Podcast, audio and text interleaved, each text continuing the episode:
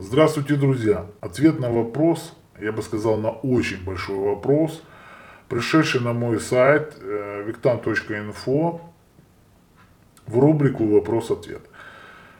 Так, наберитесь терпения, буду зачитывать. Здравствуйте, Виктан. Благодарна жизни, что узнала о вас и начала слушать ваши видеоролики. Я благодарна вам за всю информацию, которую вы делитесь с нами. Начинаю анализировать свою жизнь и приходит понимание определенных событий в ней. Но четко определить первопричины не получается. Пока какой-то клубок, но хочу понять, не исключая магическое вмешательство, а, либо чей, то есть сильный посыл, а я человек ранимый, мнительный впитывающий в себя стороннюю информацию с детства. Мне за 40 и только недавно начала защищаться, стала грубее и смелее. Я проживаю в Москве 12 лет, Приехала из небольшого города, как мне казалось, просто жить.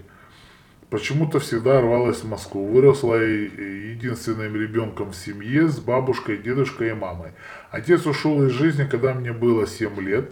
Не помню его. После моего рождения а, роди... Э, не помню его. После моего рождения родители развелись.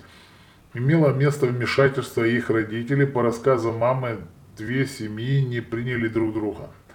Но это часто бывает вообще-то. В другой семье у отца также родилась еще одна дочка.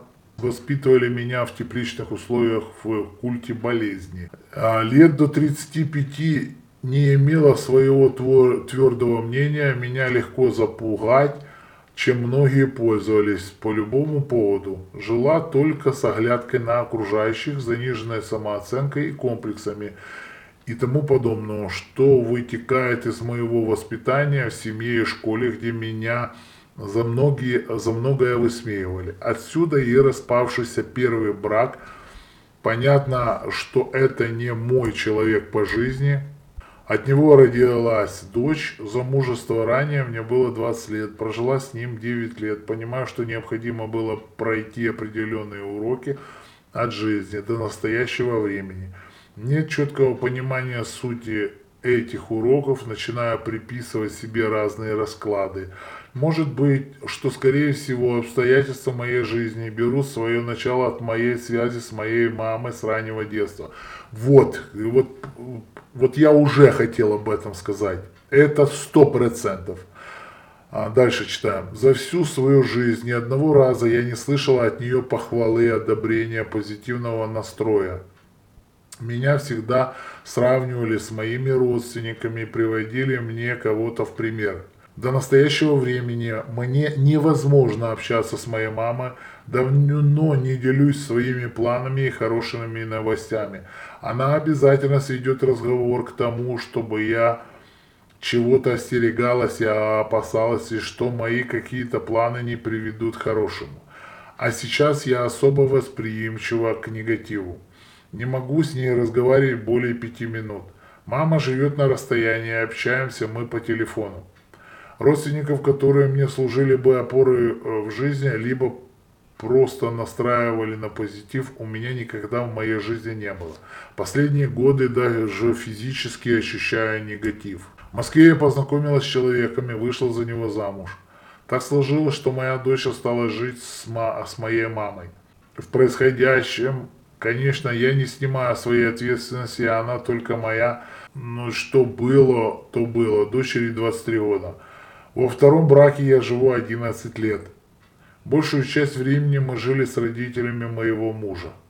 Мой муж единственный усыновленный ребенок у своих приемных родителей. Родители престарелые, по 90 лет, со всеми вытекающими последствиями для меня – это сейчас я отчетливо понимаю, что такое вампиризм и старческое слабоумие. А первые годы давала выж- выжимать из себя все силы. Не задумывалась, было мало выходных, и мои мысли были направлены на заработок. Какие-то бытовые проблемы и похожие вещи. Я поддавалась ярости, злости, меня унижали и сравнивали с бывшими женами моего мужа что я никто, приезжа, а приезжий и тому подобное. Много слез, истерик, пыталась уйти. Если спросите, почему не ушла, я не могу ответить и себе на этот вопрос. Какая-то связь, по-моему, я переняла ее и также начала вампирить жалобами и своим нытьем. Сейчас перестраиваюсь, как мне кажется. А может мне это все нужно было пережить, но для чего? Вот это и волнует по сей день. А муж выпивал запоями, и я все время пыталась понять первопричину его образа жизни. Есть в нашей э, с ним жизни простые понятные причины, доминирующие родители, подпитывающиеся нашей жизнью негативное окружение в виде его друзей из низкого, из низшего социального слоя, может причина в его двух предыдущих браках с женами которые его подавляли. Когда мы проживали вдвоем, нам комфортно вместе. Относимся друг к другу с уважением прежде всего, но мы разные и по развитию, и по некоторым понятиям. Я совсем запуталась в своих предположениях и, может, иллюзиях, подозрениях. В ушедшем году произошли перемены в лучшую сторону. Мы разменяли нашу квартиру и стали жить своей жизнью раздельно вдвоем с мужем. Успокоились немного.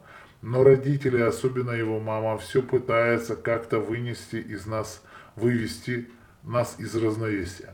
Как мне кажется, нашим родителям не дает покоя, что как это так, я перешла на позитивное мышление. Разговариваем мы оптимистично, в радости.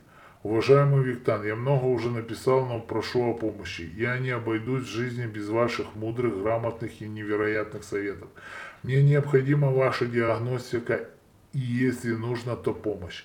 Я не научилась защищаться от зависти и негативного кодирования со стороны тех же родственников, не говоря уже о посторонних людях. Может много просто кажется, все еще остаюсь мнительной и даже наивной. Борюсь постоянно с собой. На новом месте жительства заметны позитивные перемены. Считаю аффирмации, слушаю мантры, всегда стараюсь улыбаться. Виктан, если мое письмо послужит для создания темы вашего нового видеоролика, я буду счастлива. Как мне получить вашу помощь? Я благодарю вас с уважением, Ирина. Ну вот письмо достаточно длинное, но давайте будем разбираться. Итак, я не буду сильно усугубляться в ваше детство, хотя все-таки все началось оттуда. Значит, по всей видимости, ваша мама – реально сожрала вашего отца. Естественно, невосприятие одного рода другим приведет к тому, что род с родом будет всегда мериться. Вы знаете, частая ошибка многих начинается прямо со свадьбы или даже до свадьбы. И потом продолжается вплоть до или разрыва, или вплоть до пагубной жизни. То есть они все время меряются пиписьками. В каком смысле слова? Они все время сравнивают. Моя мама дала это, а мой папа дал это. А твои что дали? А твои даже на свадьбу не принесли. Там дали тысячу рублей и все. А мои подарили машину, он кричит. А мои там помогали строить. Да это не в счет, мои материально. И постоянно, получается, меряются пиписьками. Если вы не хотите носить деструктивные отношения, забудьте мое, твое раз и навсегда. То же самое э, касается и денег, но с деньгами немножко труднее. Мои, твои деньги, семейные деньги и так далее и тому подобное, очень сложная вещь, и их сложно, как говорится, делить или обобщать в общую копилку.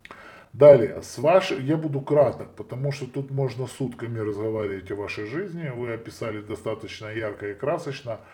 А с вашей мамой, скорее всего, вы, вы однополюсовые. Что значит однополюсовые? Тогда, когда однополюсовые люди, а чаще всего это мама с дочкой, тогда, когда не имеют защиты, а я всегда говорил, что биологическая мать со своим ребенком никогда не будет иметь защиты. То есть у них одна и та же защита, а следовательно бывают дети однополюсовые, к примеру, мама плюс и дочка плюс. Ну, как магниты, два плюса друг от друга будут отталкиваться.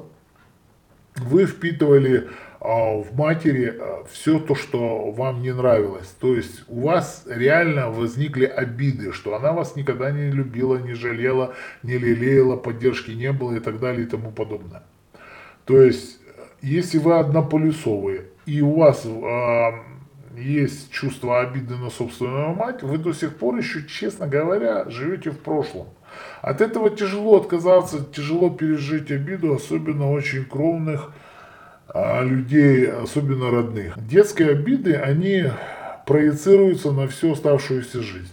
Человек, получивший детские травмы, эти травмы рано или поздно все равно вылазят, и, скорее всего, они уже вылазят во взрослой жизни, тогда, когда чего-то есть нереализовано, какая-то есть нереализованность, и человек что-то недополучает. Ну и правильно говорят, ничто так не тиранит душу, как неоправданные надежды. Если есть неоправданные надежды, значит что? Вы чего-то желали, чего-то недополучили, винить себя не хочется, значит винить кого надо? Тот, кто рядом. Кто рядом, это близкие. Ну, естественно, мы находим кучу причин, кучу возможностей для того, чтобы их обвинить, для того, для того, чтобы сделать виноватым. Это вполне естественные вещи. Поехали дальше. Так как вы являетесь однополисовыми, то максимальное общение будет, это ваши несколько минут, тогда, когда мамочка, как я тебя рада видеть. И дальше, буквально с первых же более секунд встречи, вас уже будет раздражать. То есть, смотрите, два магнита, если даже наглым образом присоединить, то они тут же начинают отталкиваться. Вам максимум может быть хорошо, это тогда, когда вы не видите друг друга и находитесь друг от друга далеко. И даже в разговоре идет психосоматическая связь, такая симпатическая, даже симпатика уже связь, идет к тому, что э, вас либо сближает, либо отдаляет. Следовательно, можно констатировать тот факт, что вы отдаляетесь и в разговоре тоже. Значит, на сегодняшний момент надо минимизировать общение с мамой. Ну, вот такой у меня совет. Ну, если есть фактор раздражения, то надо убрать фактор, сам фактор. Правильно, правильно. А мало того, я подозреваю тот факт, что так как вы еще ко всему же однополисовые в процессе скандала, разговора или вывода вас на какие-то эмоции, ваша мама реально под, имеет подпитку вплоть даже по телефону. По, по телефону тоже можно подпитываться энергией. Далее, вся ошибка ваша в том, что вы жили не собственной жизнью. Вы всегда старались жить для кого-то. Почему? Потому что это ярко видно, что ваши родственники не поддерживали вас и так далее и тому подобное. То есть, между строк читается, что вы в некоторых моментах старались выглядеть хорошо для родственников в том числе, а на самом деле никто не оценил ваши старания, вашу заботу и так далее и тому подобное. И вы посчитали себя, ну, извините за такое выражение, но ущербное. Следовательно, можно констатировать тот факт, что вы жили не для себя, а жили для других. Следовательно, человек, который живет не для себя, а для других, он э, теряется жизнью, теряется из виду жизни. То есть жизнь не замечает его. Через время жизнь за него забывает. А что ж за вас помните, если вы сами за себя не помните? Понимаете, никто не будет догонять, допустим, ловить за руку, там, Маша, Света, Наташа, там, подожди, я тебя осчастливлю. Вы сами себя не осчастливили, так почему кто-то должен это делать за вас? Далее. Ирина, когда вы вышли замуж рано, ну, как вы, как вы сами пишете, достаточно рано, да, и родили, то проецируемая модель поведения, так как вы жили без отца, то есть две женщины, так еще наверняка там еще присутствовала бабушка, вы вошли в жизнь, в супружескую, без навыков, без модели поведения жизни с мужчиной. Наверняка, если мать жила дальше сама, значит все мужчины козлы и так далее и тому подобное. То есть вы же вышли в эту жизнь замужество с четким убеждением, что муж козел. Ну, грубо говоря, где-то примерно так. Значит, следовательно, что получается? Раз муж козел, значит он априори не может быть нормальным, заботливым мужчиной. И это чувствовалось в поведении, в жестах и так далее и тому подобное. Мне часто говорят, что я же ничего не сказала, я же ничего не сказала, а он так отреагировал. Я говорю, вы себя в этот момент, когда вы ничего не сказали, в зеркало видели? Нет? У вас все прописано на лице, все эмоции, все, что вы хотели сказать, вся недосказанность у вас, это все четко видно на лице. Понимаете, это часто и густо у людей бывает. От вас ушел муж, но остался ребенок. Смотрите, что происходит. Опять получается, я думаю, что у вас есть недопонимание с вашей дочерью. Иначе, смотрите, ну, по сути, она бы должна была жить с вами. Так как она осталась с вашей негативной мамой, а раз, э, грубо говоря, если вы пишете там после 40 лет, то примерно я прекрасно понимаю, что ваши э, родители где-то были 40-х, 50-х годов рождения. Именно в это время люди с атрофированным гормоном дофамин, или допамин еще, как его называют. Почему? Это гормон, э, э, гормон э, получения радости, достижения. Я бы сказал, гормон достижения. И за счет достижения получения радости. Значит, если у них атрофирован этот гормон, они априори не могут радоваться, они не могут радоваться успехам. Почему так произошло в советское время? Да потому что за них радовалось государство. Им государство говорило, пятидневка, надо отпахать, субботу, воскресенье нажраться и накуриться. Это об этом свидетельствуют все советские фильмы. Об этом много чего показано, об этом много чего рассказано. Поэтому очень часто люди именно этих годов, они по сути никак не умеют радоваться. Значит, следовательно, если человек не умеет радоваться, он по сути негативный. Если он негативный, значит у него заниженная энергетика. Если заниженная энергетика, очень часто, да не часто, а как правило, они становятся энергетическими вампирами. То есть они должны а, провампирить человека и хуже тогда, когда человек еще вампир, нытик, это хуже, чем агрессор, они провампиривают другого человека и получают недостающую часть энергии и этим довольствуются в жизни. То есть они прошли точку невозврата, они вернуться в здоровое состояние не могут. А вы отдали, в принципе, свою дочь на съедение. По сути, тогда, когда с того момента, когда вы отдали, может быть, единственный хороший момент из всего этого, что, может быть, вы нашли себя в собственной жизни. Хотя, опять же, нет.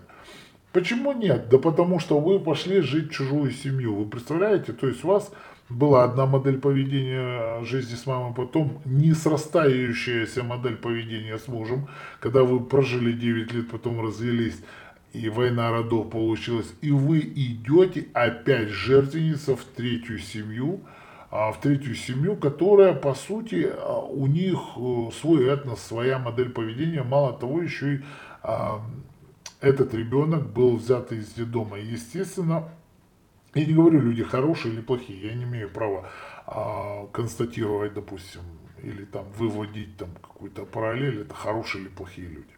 Ну так или иначе, сложившаяся модель поведения в той семье будет. Следовательно, вы должны подстраиваться. Если вы подстраиваетесь под других, значит вы снова не живете собственной жизнью.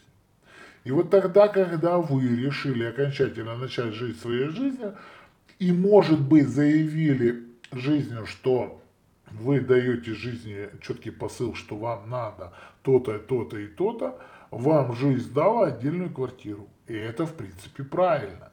Я вообще считаю неправильно тогда, когда женщина приглашает к себе мужчину. Да, блин, ну это уже хорошей, успешной семьи не будет. Но вот не должна женщина приглашать к себе мужчину для того, чтобы создать там какой-то союз. Это плохо. Мужчина должен забирать женщину к себе. И, как, и в идеале тогда, когда он не ведет к себе, к родителям, а ведет в отдельно какое-то жилье. Это правильно, потому что начинается строить, строится э, свое древо. Понимаете, это вот, ну вот, к примеру, как вам объяснить? Вот берем саженец, да, берем вот саженец и садим его прямо под корень уже большого дерева ему нет места развиваться, и он растет в сторону, понимаете, он не растет собственной жизнью, он начинает тянуться к со социуму, он начинает кривой, значит, мы меняем эту жизнь, выкапываем опять этот сажен и начинаем пересаживать, куда? Под другое дерево, и опять в другую сторону кривизна идет, но разве это дерево будет хорошо развиваться? Нет, ничего подобного, оно не будет расти нормально, мало того, а семья это дерево, допустим, дерево может зачахнуть, это понятно. Далее. Вы решили создать собственную семью, значит, вы посадили саженец на открытой площадке, и теперь вам ничто не, меня, не мешает никакая крона а, тянуться к солнцу, и вы будете его поливать. В принципе, все правильно. Но что я вам хочу сказать? Ввиду того, что дети ценят только количество времени, проведенное родителями с ними, никогда они не ценят количество денег, там, количество труда и так далее и тому подобное, влаживаемое, вкладываемое в них, то вашей дочери точно могут быть претензии по отношению к вам. И не очень бы хотелось бы, чтобы ваша дочь повторила ваше же письмо, только в своей чуть-чуть интерпретации, что мама меня бросила и так далее и тому подобное. Я не хочу вам проявить чувство вины. Но 23 года ей уже, уже, уже не надо, уже не стоит ее забирать к себе. Почему? Потому что ну, уже как бы ничего хорошего из этого не выйдет, это сто процентов, почему у нее уже тоже сформировался характер, да и по сути она сейчас является реально донором для своей бабушки, этого я убежден. Просто уже как-то на, налаживаете отношения с дочерью, я думаю, что через время все равно у вас будет это, извините за выражение, но штырить и мучить. Живите собственной жизнью и самое главное, не парьтесь, не живите в прошлом живите будущим. А какой смысл в прошлом жить? Вы уже в нем там были, оно уже прошло. Оно хреновое. Почему? Потому что вот оно привело, привело ваше прошлое к, к тому моменту, где вы сейчас. И вы только после 40 лет начинаете понимать, что вы только сейчас начинаете жить.